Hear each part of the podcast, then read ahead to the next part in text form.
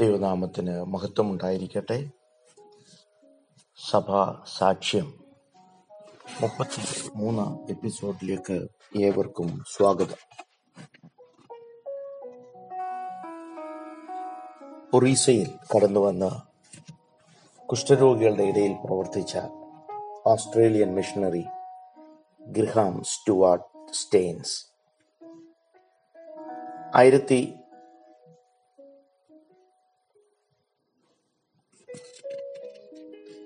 തൊള്ളായിരത്തി തൊണ്ണൂറ്റി ഒമ്പത്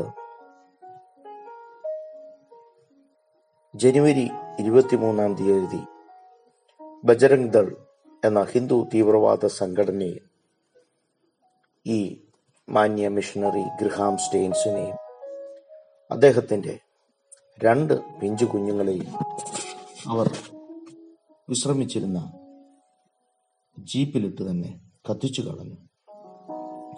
ലോകം ഞെട്ടലോടെയാണ് ആ വാർത്ത കേട്ടത്. ഗ്രഹാം സ്റ്റെയിൻസ് ആയിരത്തി തൊള്ളായിരത്തി നാൽപ്പത്തിരണ്ടിൽ ഓസ്ട്രേലിയയിലാണ് ജനിച്ചത്. തന്റെ ഒറീസയിലുള്ള ഒരു സ്നേഹിതൻ മൂലം ആയിരത്തി തൊള്ളായിരത്തി അറുപത്തി അഞ്ചിൽ ഒറീസയിലേക്ക് കടന്നു വന്നു അങ്ങനെയാണ് evangelical missionary society of Mayurbhanj എന്ന ആ ഓർഗനൈസേഷനുമായി ബന്ധപ്പെടുകയും പിന്നുള്ള തന്റെ ജീവിതം താൻ ഭാരതീയർക്ക് വേണ്ടി അല്ലെങ്കിൽ സമൂഹത്തിൽ ഒറ്റപ്പെട്ടു നിൽക്കുന്ന കുഷ്ഠരോഗികളും ആശാഭംഗം പറ്റിയവരും അവരുടെ ഇടയിലൊക്കെയും പ്രവർത്തിക്കുവാൻ തീരുമാനമെടുക്കുന്നത്. ഒറീസയുടെ കുഗ്രാമങ്ങളിൽ കടന്നുപോയി. സുവിശേഷം അറിയിക്കുകയും സാമൂഹ്യ ഉന്നമനവും ആതുര സേവനവും ഒക്കെ ചെയ്ത ഒരു മഹത് മിഷണറി അത്രേ ഗ്രഹാം സ്റ്റെയിൻസ് ആയിരത്തി തൊള്ളായിരത്തി എൺപത്തി മൂന്നിൽ ബാരിപ്പാട മിഷൻ സ്റ്റേഷന്റെ ചുമതല ഗ്രഹാം സ്റ്റെയിൻസ് ഏറ്റെടുക്കുവാൻ ഇടയായി തീർന്നു ആയിരത്തി എണ്ണൂറ്റി തൊണ്ണൂറ്റി രണ്ടിൽ മയൂർഭഞ്ച് ലെപ്രസി ഹോം എന്ന രജിസ്റ്റേർഡ് സൊസൈറ്റി അതിന്റെ പ്രവർത്തനം ആരംഭിച്ചിരുന്നു. എന്നാൽ ആയിരത്തി തൊള്ളായിരത്തി എൺപത്തി മൂന്നിലാണ് ഗ്രഹാം സ്റ്റെയിൻസ് അതിന്റെ ചുമതല ഏറ്റെടുക്കുന്നത്. അതിന് രണ്ടു വർഷം മുമ്പേ ആയിരത്തി തൊള്ളായിരത്തി എൺപത്തി ഒന്ന് ജൂണിൽ പതിനാറ് വയസ്സുള്ള ഗ്ലാഡിസിനെ താൻ പരിചയപ്പെട്ടു. അവർ ഇരുവരും കുഷ്ഠരോഗികളെ ശുശ്രൂഷിച്ചുകൊണ്ടിരുന്നവരാണ്. ആയിരത്തി തൊള്ളായിരത്തി എൺപത്തി മൂന്നിൽ അവർ വിവാഹം ചെയ്യുകയും ഒരുമിച്ച് അവരുടെ പ്രവർത്തനങ്ങൾ മുന്നോട്ട് കൊണ്ടുപോകുവാനും അവർ തീരുമാനിച്ചു. ദൈവം അനുഗ്രഹിച്ച് അവർക്ക് മൂന്ന് മക്കളെ നൽകി. Esther Philip Timothy. മിഷൻ പ്രവർത്തനങ്ങൾക്കൊപ്പം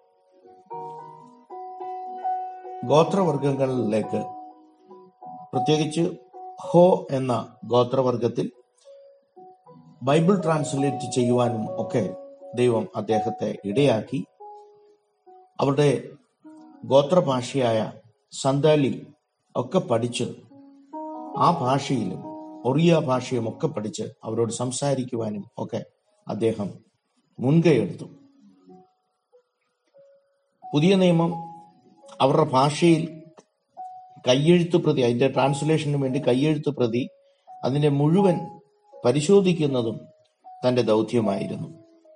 എന്നാൽ തന്റെ പ്രധാന ശുശ്രൂഷ എന്ന് പറയുന്നത് കുഷ്ഠരോഗികളുടെ ശുശ്രൂഷ. അവർക്ക് വേണ്ട അവരുടെ മുറിവുകൾ കെട്ടുക അവർക്ക് വേണ്ട പ്രോത്സാഹനം കൊടുക്കുക അവരുടെ പുനരധിവാസം ഇങ്ങനെ ഉള്ള പ്രവർത്തനങ്ങളായിരുന്നു അദ്ദേഹം ചെയ്തിരുന്നത്. രോഗികളുടെ ഇടയിൽ നല്ല പ്രസിദ്ധനായി മാറുവാൻ അദ്ദേഹം ഇടയായി തീർന്നു ചുറ്റുപാടുമുള്ള ഗ്രാമങ്ങളിലും സമീപ പ്രദേശങ്ങളിലെല്ലാം അറിയപ്പെടുന്ന ഒരു വ്യക്തിയായിട്ടാണ് അദ്ദേഹം മാറിയത്. കൂടാതെ ഇങ്ങനെയുള്ളവരെ സ്വയം തൊഴിൽ പഠിപ്പിക്കുക അവർക്ക് വേണ്ട പരിശീലനം കൊടുക്കുക ചവിട്ടുമത്തി ഉണ്ടാക്കുവാനും ബാസ്ക്കറ്റ് ഉണ്ടാക്കുവാനും ഒക്കെ അവരെ പഠിപ്പിക്കുക അവർക്ക് വേണ്ട അവർക്ക് അവരെ പുനരധിവസിപ്പിക്കുക ഇങ്ങനെയൊക്കെയുള്ള കാര്യമായ സാമൂഹ്യ സേവനമാണ് ഗ്രഹാം സ്റ്റെയിൻസ് അവിടെ ചെയ്തുകൊണ്ടിരുന്നത്.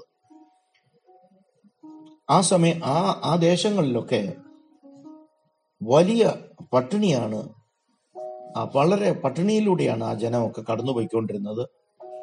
ഏകദേശം ഇരുപത് വർഷം ഇരുപത്തൊന്ന് വർഷം കഴിഞ്ഞിട്ടും അന്ന് അദ്ദേഹം പ്രവർത്തിച്ചിരുന്ന ആ മിഷൻ സ്ഥലങ്ങളിലും ഗ്രാമങ്ങളിലും കാര്യമായ ഒരു റോഡ് മാത്രം ടാർ ചെയ്തെന്നല്ലാതെ മറ്റ് യാതൊരു വിധമായ ഡെവലപ്മെന്റ്സും അതിനുശേഷം നടന്നിട്ടില്ല എന്ന് ടൈംസ് ഓഫ് ഇന്ത്യ ന്യൂസിലൊക്കെ നമുക്ക് കാണുവാൻ കഴിയുന്നുണ്ട്.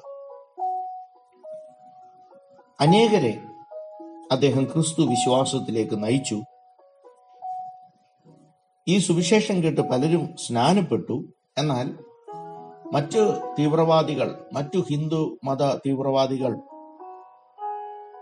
പരിഹസിക്കുന്നത് പോലെയോ ആരോ കുറ്റാരോപണം ചെയ്യുന്നത് പോലെയോ നിർബന്ധ മതമാറ്റം അല്ല അവർ ചെയ്തിരുന്നത്. ക്രിസ്തുവിന്റെ സ്നേഹം അനേകരെ ക്രിസ്തുവിലേക്ക് മാടി വിളിക്കുകയാണ് ചെയ്തത്. പല ഹിന്ദുക്കളും വിശ്വാസികളായി തീർന്നു. ഇത് ചില മത തീവ്രവാദികളെ ചൊടിപ്പിക്കുവാൻ ഇടയായി തീർന്നു. ഈ ഗ്രഹാം സ്റ്റെയിൻസിന്റെ കൊലപാതകത്തെക്കുറിച്ച് അന്വേഷണം നടത്തിയ അടൽ ബിഹാരി വാജ്പേയി ഓർഡർ ചെയ്ത വാധുവ കമ്മീഷൻ. അദ്ദേഹം വളരെ സമ്പൂർണമായ അല്ലെങ്കിൽ ചേരി ചേരാതെയുള്ള ഒരു റിപ്പോർട്ടല്ല കൊടുത്തത്. എന്നിരുന്നാലും ആ ക്യാമ്പിലൊക്കെ അനേക ഗോത്രവർഗക്കാർ സ്നാനപ്പെട്ടു എന്ന് അദ്ദേഹത്തിന്റെ റിപ്പോർട്ടിൽ അദ്ദേഹം പറയുന്നു. എന്നാൽ നിർബന്ധിതമായ മരിപർ മതപരിവർത്തനം നടത്തി എന്നുള്ളത് ആ റിപ്പോർട്ടിലെങ്ങും അവർ റിപ്പോർട്ട് ചെയ്തിട്ടില്ല. രണ്ടായിരത്തി നാലിൽ തിരികെ പോകുന്നത് വരെയും ഗ്ലാഡിസും അദ്ദേഹത്തിന്റെ മരണത്തിന് ശേഷവും കുഷ്ഠരോഗികൾക്കിടയിലുള്ള പ്രവർത്തനം തുടർന്നുകൊണ്ടിരുന്നു. രണ്ടായിരത്തി അഞ്ചിൽ ഇന്ത്യ രാജ്യം ഒറീസയിലുള്ള അവരുടെ പ്രവർത്തനങ്ങളെ മാനിച്ച് പത്മശ്രീ കൊടുത്ത് മാനിക്കുവാൻ ഇടയായി തീർന്നു അവരുടെ നിസ്വാർത്ഥമായ സേവനം കണക്കിലെടുത്ത് രണ്ടായിരത്തി ആറിൽ Mother Teresa memorial international award സാമൂഹിക നീതി അവർ ചെയ്തത് ഓർത്ത് കൊടുക്കുവാൻ ഇടയായി തീർന്നു ആയിരത്തി തൊള്ളായിരത്തി തൊണ്ണൂറ്റി ഒമ്പത് ജനുവരി ഇരുപത്തിരണ്ടാം തീയതി മനോഹർപൂറിന്റെ ഒരു ഗോത്രവർഗക്കാരുടെ ഇടയിൽ അവരുടെ കാട്ടിൽ നടക്കുന്ന ഒരു ജംഗിൾ ക്യാമ്പ് എല്ലാ വർഷവും നടത്തുന്നതാണ് എല്ലാ വർഷവും സ്ഥിരമായി നടത്തുന്നതാണ്. അങ്ങനെയുള്ള ഒരു വാർഷിക മീറ്റിംഗിലേക്കാണ് താൻ കടന്നുപോയത്. ട്രൈബൽ ഗ്രാമങ്ങൾ മയൂർഭഞ്ച് കിയോജാർ ഇതിന്റെയൊക്കെ അതിർത്തിയിലായിരുന്നു ഈ മീറ്റിംഗ് പദ്ധതിയിട്ടിരുന്നത്. ആ സമയത്ത് സ്കൂളിൽ നിന്ന് ഊട്ടിയിൽ ഊട്ടിയിൽ പഠിക്കുന്ന കുഞ്ഞുങ്ങൾ തിമത്തിയും ഫിലിപ്പോസും ഫിലിപ്പും അവർ അവധിക്ക് വന്നത് ആ സമയത്ത് പിതാവിനോടുകൂടെ ഗ്രാമപ്രദേശങ്ങളിലേക്ക് വരുവാൻ അന്ന് പ്രത്യേകിച്ച് അന്ന് രാത്രിയിൽ നടക്കുന്ന ആ മീറ്റിംഗിലേക്ക് അവരും കടന്നു വരുവാൻ ഇടയായി തീർന്നു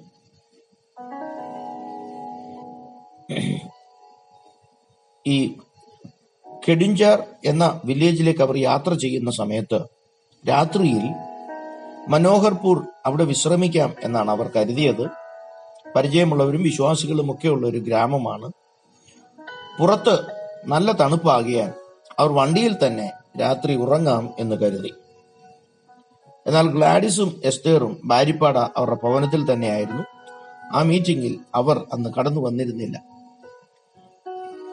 ഇവർ ഈ ജീപ്പിൽ കിടന്നുറങ്ങുന്നത് മനസ്സിലാക്കിയ ഹിന്ദു തീവ്രവാദികളായ ബജരംഗ് ദൾ ആർ എസ് എസിനോടും ബി ജെ പിയോടും ഒക്കെ അനുഭാവമുള്ള ബജരംഗ് ദൾ ഏകദേശം അമ്പതോളം ആൾക്കാർ ധാരാസിംഗ് എന്ന ആ വ്യക്തിയുടെ നേതൃത്വത്തിൽ കോടാലിയും മറ്റു മാരക ആയുധങ്ങളുമായൊക്കെ വന്ന് ഉറങ്ങിക്കിടന്നിരുന്ന ഗ്രഹാം സ്റ്റെയിനും ഫിലിപ്പും തിമോത്തിയും കിടന്ന ആ ജീപ്പ് ആക്രമിക്കാൻ തുടങ്ങി. ശബ്ദം കേട്ട് അവർ പുറത്തേക്ക് ഇറങ്ങുവാനായി നോക്കിയപ്പോഴത്തേക്ക് തൃശൂലം പോലുള്ള മാരകായുധങ്ങൾ കൊണ്ട് അവരെ കുത്തി അകത്തേക്ക് ഇടുകയാണ് ചെയ്തത്. ആരോ ഒരുത്തൻ ഇതിൽ എണ്ണയൊഴിച്ച് കത്തിക്കുകയാണ് ചെയ്തത്. ആ ജീപ്പിനവർ തീയിടുവാൻ ഇടയായി തീർന്നു അവർ രക്ഷപ്പെടുവാൻ അനുവദിച്ചില്ല. മൂന്ന് മനുഷ്യ ജീവൻ. ആ കത്തുന്ന ജീപ്പിനകത്ത് ആ ചൂടിനകത്ത് അവർ എരിഞ്ഞമങ്ങുകയായിരുന്നു ചെയ്തത്. ഇതിന് നേതൃത്വം കൊടുത്ത ദാരാസിംഗിനെ അവർ വലിയൊരു ഹീറോ ആയിട്ട് ആരാധിക്കുവാനൊക്കെ തുടങ്ങി. ഒരു ഹീറോയുടെ പരിവേഷമൊക്കെയാണ് അദ്ദേഹത്തിന് കൊടുത്തത്. അവർ പ്രധാനമായും ഈ കുറ്റകൃത്യം ചെയ്യുവാൻ അവർ ആരോപിക്കുന്ന കുറ്റങ്ങൾ എന്ന് പറയുന്നത് മിഷണറിമാർ ഇവിടെയൊക്കെ നിർബന്ധിത മതപരിവർത്തനം നടത്തുന്നു ഗോത്രവർഗങ്ങളിൽ ഒക്കെ. അപ്പോൾ തന്നെ ഒന്ന് മനസ്സിലാക്കണം ഈ ഗോത്രവർഗങ്ങളെ സൂക്ഷ്മമായി പഠിച്ചാൽ അവർ ഒരു മതത്തിലും വിശ്വസിക്കുന്നില്ല. പ്രകൃതി ശക്തികളൊക്കെ ആരാധിച്ച് മുന്നോട്ട് പോകുന്നവരാണ്. സത്യം സത്യമായി പറഞ്ഞാൽ അവർ ഹിന്ദുക്കളാണ് എന്ന് പറയുവാൻ പറ്റില്ല. യാതൊരുവിധ ഹിന്ദു ദൈവങ്ങളെയും ആരാധിക്കാത്ത ഒറീസയിൽ ഒത്ര ഒത്തിരി ഗ്രാമങ്ങൾ കടന്നു പോയിട്ടുള്ളത് കൊണ്ട് എനിക്കത് നേരിട്ട് അറിയാവുന്ന വസ്തുതയാണ്.